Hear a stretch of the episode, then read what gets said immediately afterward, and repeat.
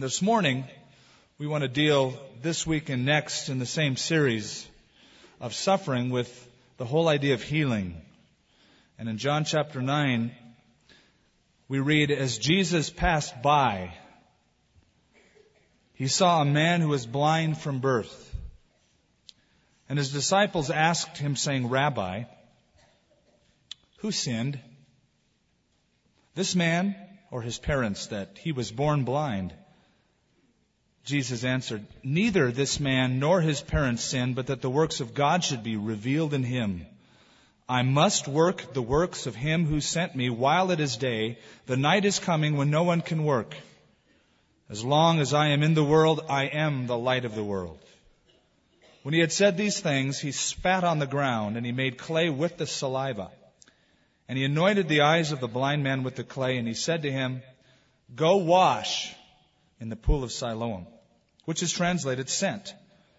So he went and washed and came back seeing. Therefore the neighbors and those who previously had seen that he was blind said, Is not this the one who sat and begged? And some said, This is he. Others said, He is like him. But he said, I am he. Years ago, when I lived in San Bernardino, California, and I was working on uh, a degree in radiology at the local hospital, a friend of mine came an afternoon, knocked on the door. I hadn't seen him for years. His name was Tony. Tony had been backslidden. He made a commitment to Christ. He had backslidden and was involved in a lifestyle that he knew was not right and didn't glorify God. And he came to my house and he was uh, emotionally beat up. And so I received him in. We had a great talk that afternoon, and he ended up recommitting his life to Jesus Christ. He repented of all of his past. He made a clean break, a fresh start, knowing that God was ready to receive him. One of the problems that had happened during his time of backsliding is Tony had been working uh, in a cement factory lifting heavy sacks of cement, and he was going up the stairs, and his arm slipped. The, back, the bag with his arm went all the way over backwards and he had had an accident with his radial nerve in his right arm, and the radial nerve was pinched, and his hand was closed. He couldn't move it. It was in a position where he couldn't articulate his joints. And so it was sort of froze, and he couldn't do anything about it. Uh, that evening, as we went to bed, and he was so joyful, he said, Skip, good night. God bless you. See you tomorrow. Thanks for listening. I said, Hey, Tony, I'm glad you came by. God bless you. As we were dozing off to sleep. Lights were out. I just started whispering to the Lord. It was nothing dramatic. I just said, Lord, you know, there's nothing that restrains you from touching Tony's hand. If you wanted to right now, you could just touch him and heal him. And not for any reason other than to just demonstrate your love to him. And if it would be within your will. Now, as I'm praying this, I'm not doing anything dramatic. I didn't stand up and go, heal. I just laid there. I didn't even tell him what I was praying. In fact, to be honest with you, I was dozing off. I was kind of saying, and Lord, there's nothing too hard for you. And I just was praying like that. As I was dozing off to sleep, Tony jumps out of the bed, turns on the light, and goes with tears in his eyes, Skip, look. And he started moving freely his entire right hand. He went to his doctor the next day, who was a believing doctor. And his doctor looked him over. He had had tests before, and he said, This is a bona fide work of God. God healed him miraculously. A few months later, a friend of mine in the same town was put in the hospital with a diagnosis of cancer. The cancer was spreading rapidly to his lungs, through his brain, his lymphatic system. I mean, it overtook him in a matter of weeks. He asked me to come by and pray for him. I went by and I prayed for him. I laid my hands on Jerry. I asked God to touch him and to heal him. Chuck Smith came by, laid his hands on him, prayed for him. He died. He went to heaven. A couple years after that, I was involved in an accident, a skateboarding accident. I was going off of the lip of this swimming pool, kind of serves me right, trying to make one of those fancy turns that the kids were doing, and I just didn't make it, and I landed off hit my left shoulder and I had an AC, a acromioclavicular separation. Working in the hospital, I had it x-rayed the next day and they set it in a sling so it couldn't be moved. It was immobilized. And I saw that separation on film. And I thought, well, you know, I'll just, I'll work, it'll work out. I'll live with it. One evening at my friend's apartment, again, we were praying and very nonchalantly, very low keyed kind of a manner, Jack just said as we were praying for different people, Oh, yes, Lord, if you wouldn't mind, would you just touch Skip's shoulder? And I just said, Yeah, right. Yeah, amen. I, I did not, I wasn't filled with faith. But I did experience at that moment in my own body the complete cessation of pain. And I took my arm out of my sling and I was able to completely articulate it all the way around. I went back to the hospital the next day and had it x-rayed to verify it, and the separation in the AC joint had diminished. A couple years ago here at Calvary Chapel, a woman called me and said, I'm coming in. I'd like you to pray for me. She sat in my office and she said, I have a disease, but I know, I believe that God is going to heal me. I know that after you pray, after I walk out of this room, that I'm going to be healed. I say, hey, well, let's go. I gathered a few of the elders together and we prayed with all the faith in the world, seeing this woman's great faith in her Savior, that God would touch her. And she walked out of the office that day, not healed. Now, when I see a sick person, I pray for that person. I pray that God would touch that person, that God would heal that person. Sometimes they're healed, sometimes they die. And I've been perplexed with that over the years. A, man came into my office a couple weeks ago, sat down rather disturbed. He said, You're not preaching the word. I said, I'm not preaching the word. Why is that? Well, you're not really preaching the full word of God. That all of God's children can always be healed whenever they receive God's healing by faith and cast sin out of their lives. Are you saying that everybody can be healed no matter what disease they have if they're God's child? Absolutely, he said. I said, what about Paul the apostle who prayed three times and God said no? What about Timothy who was told to take medicine for his stomach? What about Job, the most righteous man in the earth who wasn't healed? He said, well, even these men at that point were not living up to the life of faith that they should be living. Now, that is just a rehash of what many of the false teachers today are saying about Paul and Timothy and Job. In fact, one recently said, when are we all going to wake up and learn that God did not allow the devil to get on Job? Job allowed the devil to get on Job by negative confession. Another one said, that Job is a carnal bad boy and a big mouth. And another one said that Paul's thorn in the flesh in 2 Corinthians 12 was a result of negative confession. Now, there's a polarization into two camps within the church. And many times, instead of living in balance, we want to be polarized to one view or the other view without seeing that there are truths held in tension together. In one camp, you have the cessationists, those that say the miracles of the New Testament have ceased with the apostolic age. Oh, it happened with Paul and with Peter and all the apostles. Miracles happen, but they stopped today. That's the dispensational viewpoint. We don't see them today. Don't expect them. They never will happen. That was popularized by a guy named B.B. Warfield in the late 1800s and early 1900s. I disagree with that position for biblical reasons and for experiential reasons. I've seen too much. I've watched God heal people. In the other camp, the hyper faith camp, which oftentimes is faith in faith rather than faith in God, is the camp that says if you are a child of God, you have a clean relationship with God, and you ask and receive by faith, you will always be healed. I disagree with that camp, both on biblical theological reasons and experimental, experiential reasons. I've seen too much. I've seen people with great faith and clean lives not be healed, and I've watched pagan unbelievers who defy God walk in perfect health, like Asaph did in Psalm 73.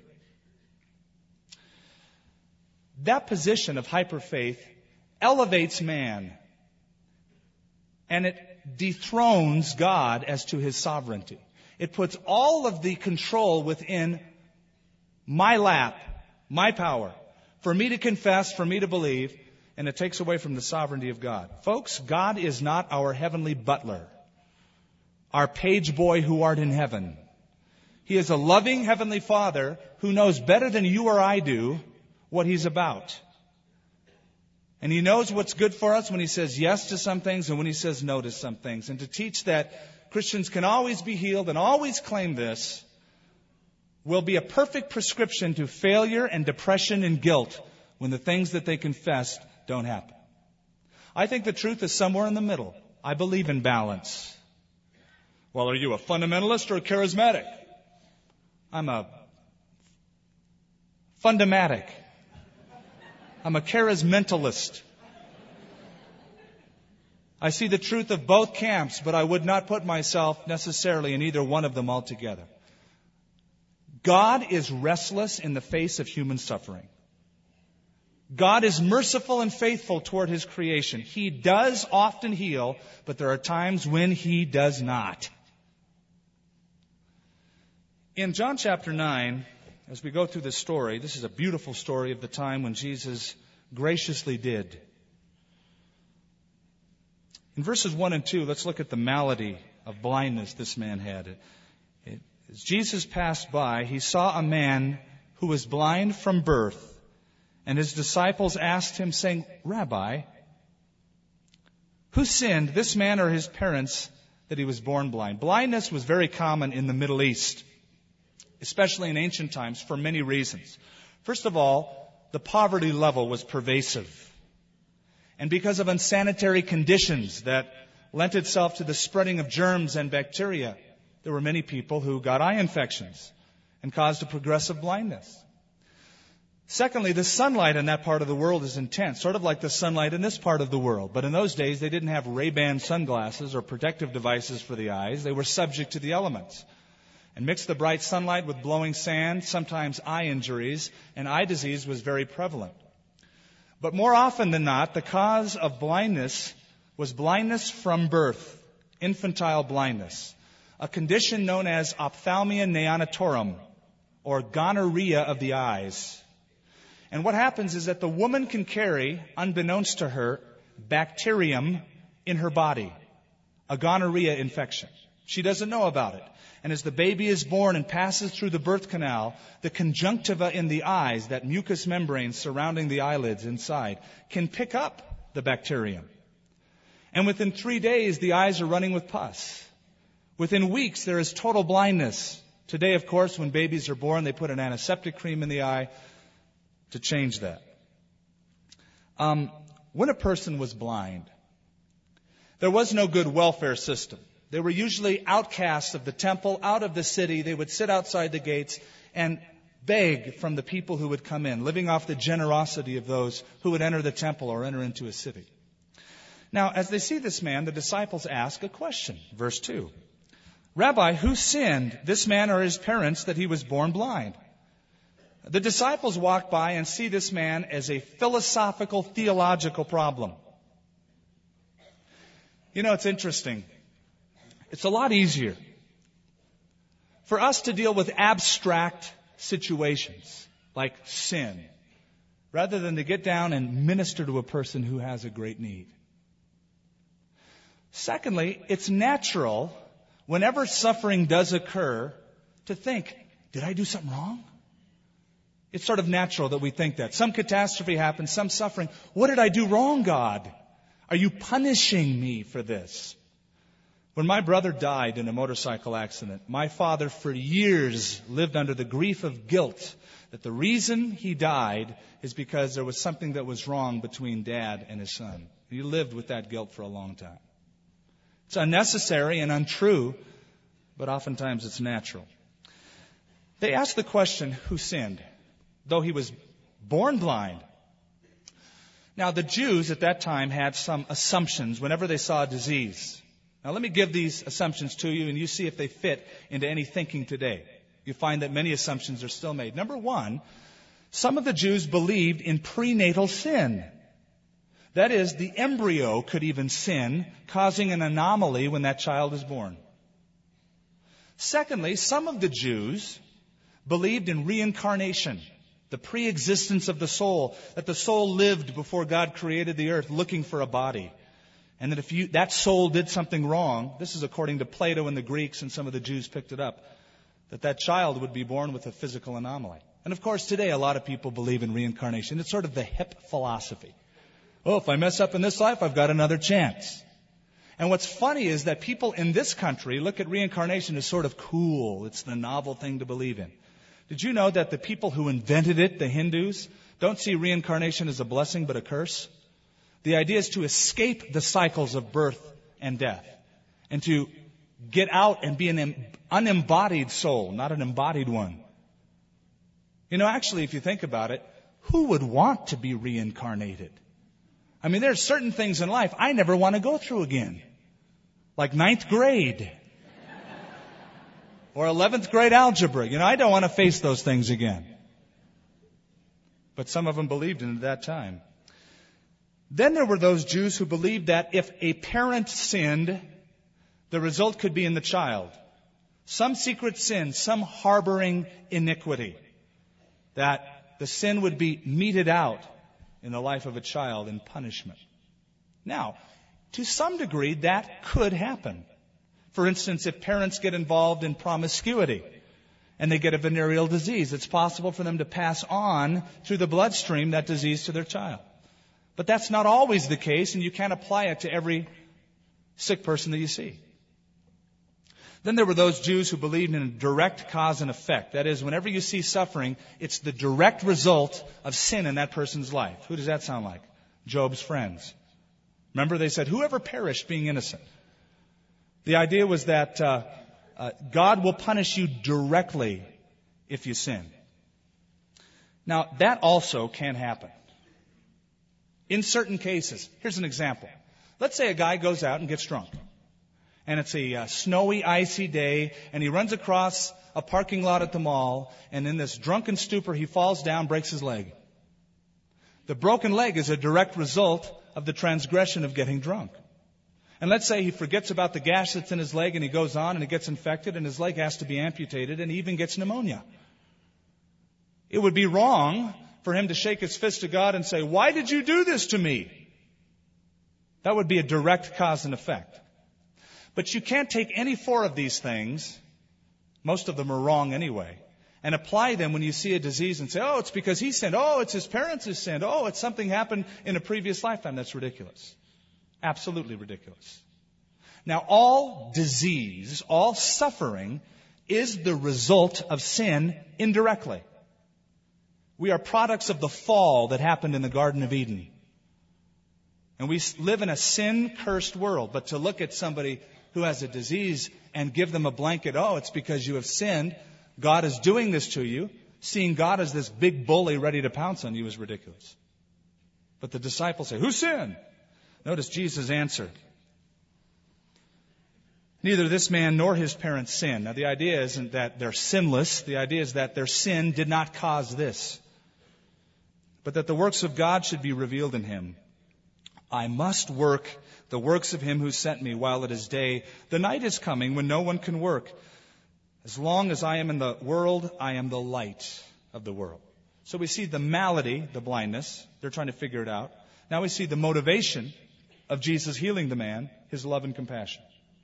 You see the difference? The disciples are asking a theological question.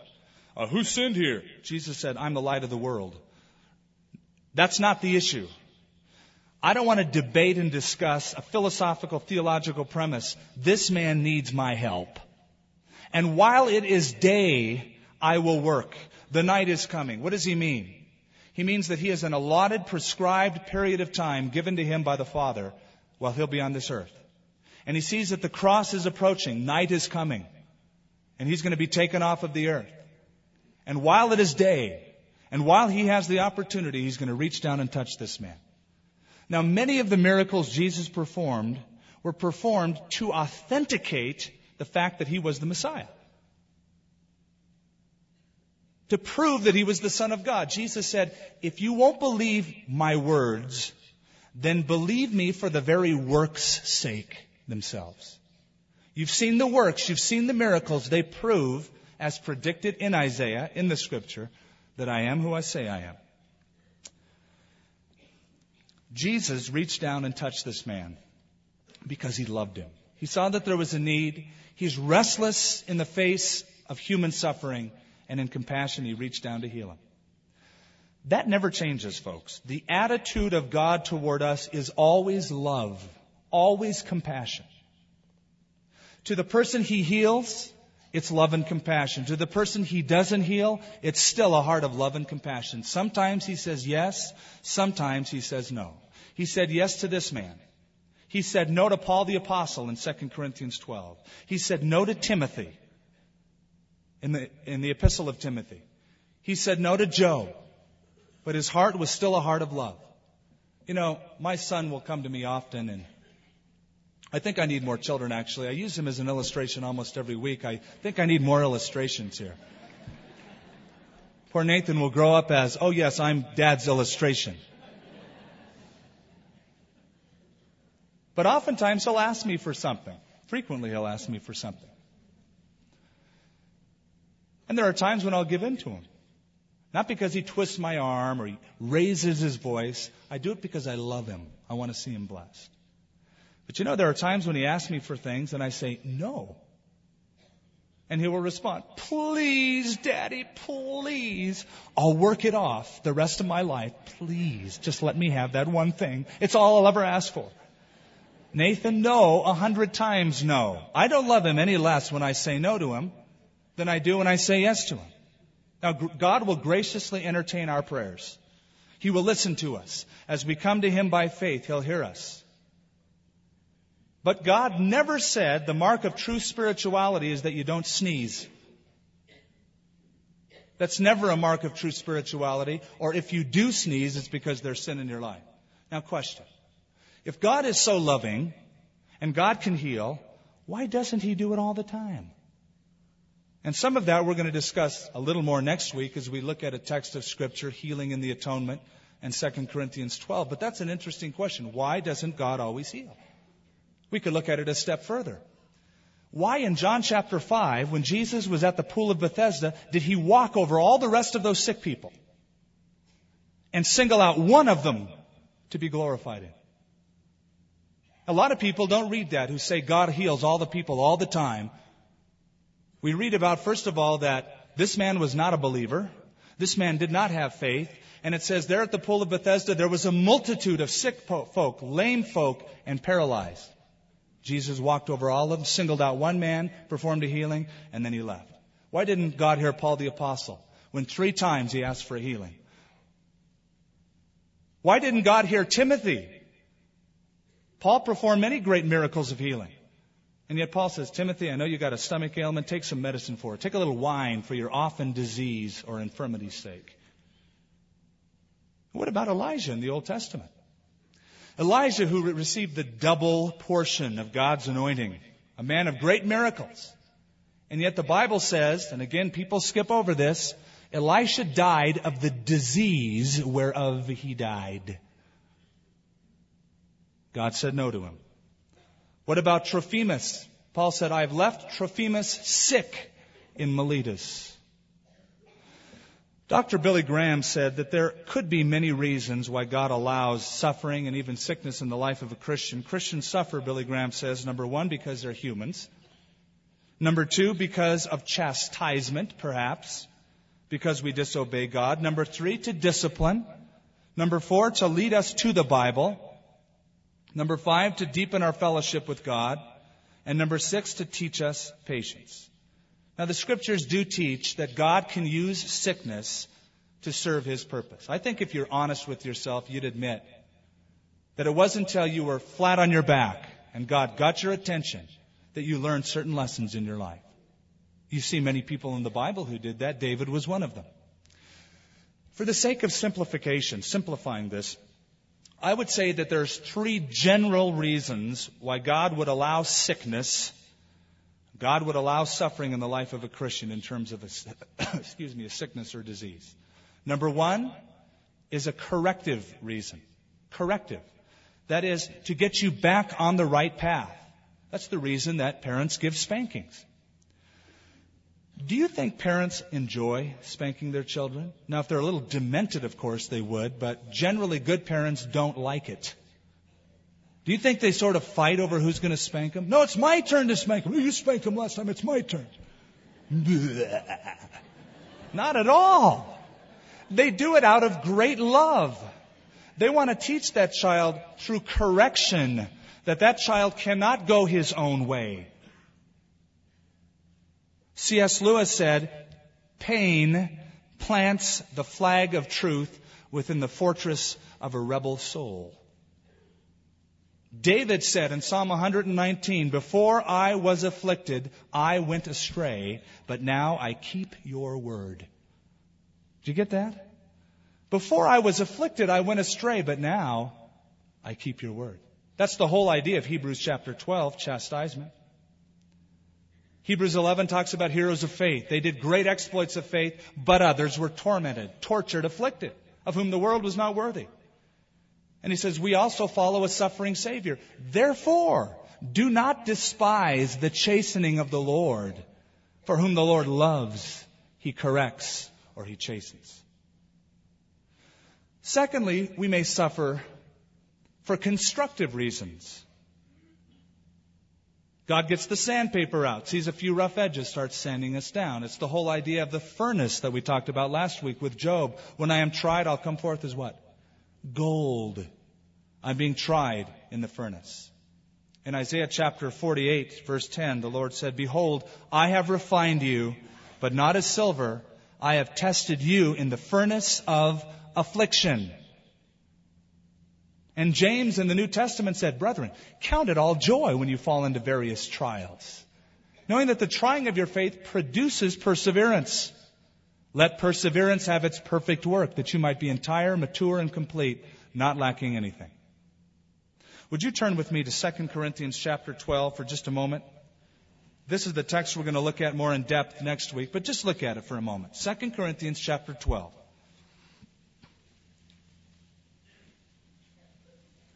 In verse 7, the apostle said, And lest I should be exalted above measure by the abundance of the revelations, a thorn in the flesh. Literally in Greek, a stake, a large stake in the flesh, in his body, was given to me, a messenger of Satan to buffet me, lest I be exalted above measure. You say, oh good, it's a messenger of Satan. You cast it out, you claim the healing, and it's over, right? Well, let's go on. Concerning this thing, I pleaded with the Lord three times that it might depart from me. And he said to me, My grace is sufficient for you. My strength is made perfect in weakness. Now listen to what Paul says. This is something you'd never see most faith teachers proclaim. Therefore, most gladly, I would rather boast in my sicknesses, infirmities, that the power of Christ may rest upon me. Therefore, I take pleasure in infirmities in reproaches in needs, in persecutions in distresses for Christ's sake. For when I am weak, then I'm strong. He asked God three times to heal him. What God say? No. That's what he said. My grace is sufficient. And God had a purpose in saying no. Now, was it because Paul lacked faith? Was it because there was some gross sin in his life? Bunk. Do you see how that undermines the authority of Scripture to read something like that into it? Well, he wasn't living in the height of faith like he should have. What that does, it undermines the authority of Scripture, takes the control away from sovereign God, and places it within the person who would or would not exercise faith. And that steals away from the sovereignty of God. Thirdly, a reason we could suffer is found in our text for celebrative purposes. That is to give glory and praise unto the Lord. This man's blindness was a sovereign act of the Lord to reveal, phanerothe, to bring forth and reveal the glory of God. Four times in this chapter, after he's healed, he didn't even know who healed him. He didn't have great faith. Four times afterwards, people ask him, Who did it? Who touched you? Who healed you? The first time he said, a man called Jesus. That's all he knew. The second time he said, Oh, he's a prophet. Of course, he was then rebuked by the Pharisees. A third time he said, This is a man of God. He's getting closer to the right answer. Finally, he meets with Jesus again. And he confesses that Jesus is the Son of God, and he bowed down to worship him. And Jesus uses the whole event to give a story to many people about physical blindness versus spiritual blindness. When Jesus healed this man, God was glorified. But I would say God was more glorified not when this man could see, but when this man was saved. Hey, it's a great miracle to have your eyes opened. It's a greater miracle to have your heart opened. In fact, if your eyes are opened apart from your heart being opened, what good does it do to enter into eternity whole without Christ? That's what Jesus said. It's better even to enter into eternity maimed than to enter into damnation whole. And it gave glory to the Lord. Does God allow suffering? Certainly He does. For what purpose? I don't always know, but I know this, and I fall back on it a lot. All things work together for good to those who love God and are called according to His purpose. And I can live with the fact that my grace, says the Lord, is sufficient for my need. That's why Samuel Rutherford, in one of his writings, said, Why should I tremble at the plow of my Lord that makes deep furrows in my soul? I know that he's no idle husbandman. He is purposing a crop. You know, Steinway knew that, the maker of Steinway pianos. He took 243 strings, stretched it over an iron frame with 40,000 pounds of pressure. Proof that out of great pressure can come great harmony. Proof in Job's life that out of great pressure can come great harmony, and Paul's life and Timothy's life. Oh, he heals. Oh, he does. But he doesn't always. To deny that truth, you'd have to rip out many texts of the scripture. So we've seen the malady, that's blindness. We've seen the motivation for the healing, that's love and compassion. The night is coming, I'm going to work. Now look at the method of his miracle. Verse 6. When he said these things, he spat on the ground, made clay with the saliva, anointed his eyes, the eyes of the blind man with the clay, and said to him, Go wash in the pool of Siloam. You'd want to after that. So he went and washed, and he came back seeing. I hear that every 20 minutes someone goes blind in America. This man was born blind. He never saw God's creation. He never saw the faces of the people that he loved. There was an article in the Los Angeles Times a few years back about Anna Mae Penica was her name, an elder lady who was born blind. She had a congenital anomaly, a, a rare cataract on her eye. She uh, had never seen blue sky, green grass. But there was a doctor in Los Angeles, Thomas Pettit, who performed ophthalmological surgery. He performed the surgery to remove the cataracts, and she eventually could see. And she writes to the Los Angeles Times the thrill of being able to see for the first time. She said, It's hard for me to sleep at night. I love to get up in the morning and just see how blue blue is and how green the trees are. And he said, she said, uh, the shock was seeing my friends. Uh, I thought that they would be taller or thinner than they really are, or that they would be heavier. I didn't quite picture them that way, but now I can see them. And she even went to pass her driving test and got her driving license. She was just thrilled. Imagine what this guy went through. It wasn't a surgery, it was just he wipes it out of his eyes, instant sight. Awesome. But you got to wonder at the methods of Jesus. And that's one of the reasons I love this text. Jesus put saliva in his hands, mixed it with a little dirt and made mud and put it in his eyes. Now I've never seen this in healing lines or on television. I've seen anointing cloths and little oil and people blowing on other people, but this would be a new novel one. In fact, I doubt many people would want to come forward if this is the case. Have a bunch of saliva and mud and just kind of put it on people's eyes. But Jesus did it and he told them to go wash and he was healed. Here's my point. As I read the healing miracles in the New Testament of Jesus, each one of them was different. He didn't have a method he doesn't say, yea, verily, or shout and jump or go, he just does it differently each time. Example, in Jericho, two men were blind. They cried out, Son of David, have mercy on us. And Jesus turned around and said, What do you want? We want our eyes open. And so he touched their eyes. He touched them and they became healed. There was another time where a woman, as Jesus was walking through the streets and crowds of people were around him, she thought, who had a hemorrhage of blood for 12 years, if I touch just the tip, the edge, the tassel of his garment, I'm going to be healed. I know it. And that hem became a trigger to release her faith. She touched the hem of his garment while people are all around him, and she was instantly miraculously healed. And Jesus stopped and said, Who touched me? The disciple said, uh, Everybody touched you. You've got crowds of people swarming you, and you ask who touched you. Jesus said, No, but I perceive power has gone out from me. This is a different touch. This is a touch of faith. And he turned to the woman and said, Rejoice, your faith has made you whole. And so there were people who came with great faith knowing that they would be healed. Then there was the nobleman's son who was sick at home. Jesus didn't touch. Jesus didn't have a garment. It was a long distance miracle. He just said, Go back home. Your son lives. Then there was the time where Jesus was in Galilee at the town of Bethsaida. And there was a blind man, and Jesus saw him, and Jesus asked the man to come out of town, get out of town with me, come out of the city. Probably because of what he was about to do. It said that Jesus took the man outside of town and spit right in his eyes. Again, I wouldn't see that on many televangelist shows, I don't think. And after Jesus spit in his eyes, he said, What do you see? And he opened up his eyes and he said, I see men, they look like walking trees. And so it says Jesus touched the man twice again.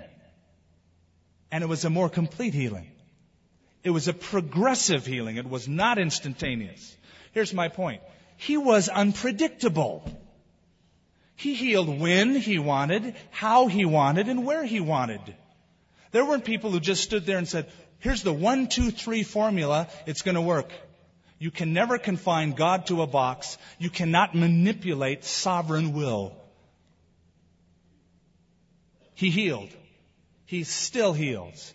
But he does it his time, his way, his method. Nor can you command God.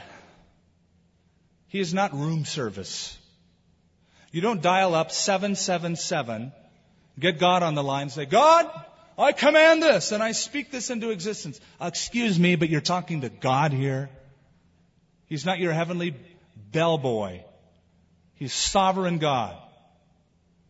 We should approach God in faith, absolutely. But we should always rest at His sovereign feet. Always. I have a paper in my study on how to get healed. I've kept it and I've looked over it several times. I got it at a certain kind of a meeting, and it talks about the formula of how to be healed. You pray by faith, you read faith filled literature, and you read these scriptures every day. And then after you're healed, the other side says how to keep your healing so it doesn't go away. And you do the same thing. You read those scriptures over and over again, and it says if you have the symptoms of the disease still, you ignore them. You don't receive them. You don't make a negative confession. You just say, I'm healed, because the devil's trying to fight you with symptoms. I had a man come up to me once with a broken ankle. He was hobbling. And I knew him and I, I said, What happened? And I'm just trying to make conversation and comfort him, maybe pray with him. He said, I had a broken ankle, but I'm healed. You are healed? Or you will be. I am healed, he said. This is a symptom and I'm not receiving it. As he hobbled away and I thought, you know, whatever you do, don't tell anybody that God did this to you. Don't say God healed you. Especially don't tell a non-Christian God healed me because the non-Christian is going to think your God does sloppy work. Do you ever read of that in the New Testament? No. When Jesus healed people, they were healed. They didn't have to make any confession after that. They were walking and leaping and praising God. It was real and it was bona fide. Okay, let's conclude this study this morning. There's a few important thoughts that we should walk away with. Number one, healing is a wonderful gift and blessing from a loving God. Many in the Old Testament were miraculously instantly healed. Many in the New Testament miraculously instantly healed. Many people today, and I've seen them, and I'm a recipient of it, have been instantaneously and miraculously healed. But not everyone is. Elijah wasn't, Timothy wasn't, Paul wasn't, Trophimus wasn't. Secondly, it is fallacy to approach every malady with a simplistic blanket who sinned, him or his parents? To say that it's a result directly of sin is a fallacy. To say that there's something out of whack in your relationship with God is a fallacy. Thirdly, now I know this is obvious again, everyone that Jesus healed got healed. They didn't have to have a paper and read over and over again, not receiving the symptoms that they were still feeling. They knew they were healed and everybody else knew it too. When Lazarus was risen from the dead, he didn't say, now I feel dead, but I believe I'm alive. Hey, he was alive and everybody knew it. This man was going to the temple and they knew that he was healed. What should we do? And this brings us to our fourth and final concluding point. We ought to pray for healing. We ought to. The New Testament encourages us to come before the Lord by faith and to ask and pursue physical healing. There are many scriptures that point to that. We ought to come and pursue the Lord for healing, but eventually, finally, and I know that a lot of teachers don't like to say this, but we ought to say, Lord, thy will be done. Oh, they'll tell you if you say thy will be done, that's a negative confession. It is the Lord's will for you to be healed. You never have to say thy will be done. Well, excuse me, Jesus said thy will be done. Did that make him unspiritual? James said, we will do this and that tomorrow if the Lord wills. Was he unspiritual? I think it's a little arrogant to say, this is God's will, and never to say, thy will be done. John said, This is the confidence that we have before God. If we ask anything, listen, according to his will, he hears us, and we know that we have the petitions we've desired of him. The overarching principle in the scripture is the sovereignty of God. And that ought to make you rejoice. That God is in control. And you ought to rejoice that God doesn't give you everything you ask for. You'd be in terrible shape if God gave you everything you asked for. I've asked God for some pretty stupid things in the past. I think of Hezekiah. The prophet said, Hezekiah, get your house in order. You're going to die, buddy. This is the word of the Lord. Thus saith the Lord, you're going to die and not live. Hezekiah prayed and wept that God would spare his life. And he begged, and God gave him what he requested. 15 more years. But you know what? Those 15 more years were the worst years of his life. They were the worst. He fell deeper into sin. He birthed Manasseh, who was the most wicked king Judah ever saw. It would be better to say, Lord, your will be done. The prophet says, Thus saith the Lord, I'm going to die and not live. Fine. You, your timing is best. I remember I was dating a young gal. She was gorgeous. I wanted to marry her. I wanted, I prayed that this would be the one and things didn't work out in the relationship. I prayed, oh God, please. I want to marry her. And God said no. I was bummed out at him. But I saw her several years later. She's still walking with the Lord. But I did say, oh Lord, thank you. You know best. Father, you know best. Thank you for Lenya. She's everything that I needed by your grace. In fact, Ruth Graham, the wife of Billy Graham, said, if God had answered every prayer of mine, I would have married the wrong man seven times. hey, I thank the Lord that He's sovereign when I claim or pray or apply any formula. He'll say yes, yes, no, no.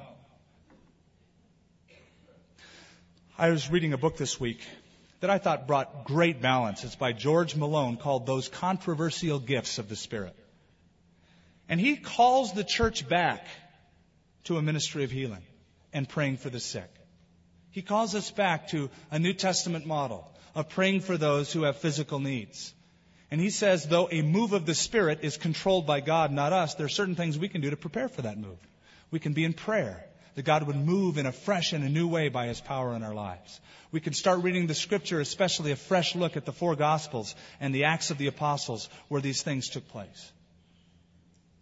And then he says we should read balanced literature, balanced books that speak about the gifts of the Spirit and healing and so forth. But he concludes his chapter with this. He says, Matt, Matthew, was a fine high school athlete. On one of the first plays from the scrimmage, Matt thrust himself as, at an approaching fullback. There was a snap, followed by the immediate loss of all physical sensation. Matt, the linebacker, had now become Matt, the quadriplegic.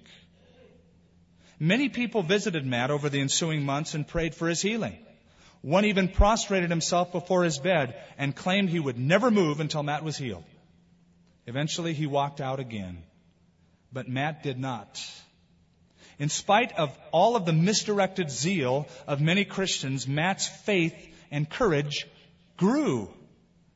Those of us who enjoy life in relative health can place an unbearable burden on those who suffer. Our prayers for healing can have a threatening and condemning effect unless we offer them with humility, love, and support. With our practice of the healing ministry, we must build a parallel theology of suffering, not as to place as a place to hide when healing does not come, but as a way of understanding another mode of the work of God in the lives of his people, and that is suffering. Jesus has become to us the wounded healer. And our own lives will no doubt be a reflection of his, both wounded and healed. Both wounded and healed. Does God heal? Oh, I've seen too much to say otherwise. Does he always heal? No. He is sovereign. Am I going to be so arrogant as to say, I know all the reasons why? No. Am I going to be so arrogant to say, well, it's because you don't have enough faith or because there's sin in your life? No. I look at too many godly men and women in the New Testament who were godly and resigned in certain times to episodes of pain. Folks, let's shift the focus. God heals, but the greatest miracle is the opening of the heart, not the eyes. If your heart isn't open this morning to the Lord Jesus Christ, that's the crucial issue. Is that you become born again. That you go to heaven, and you don't go to heaven by being healed, but by being spiritually healed, by accepting Christ into your life.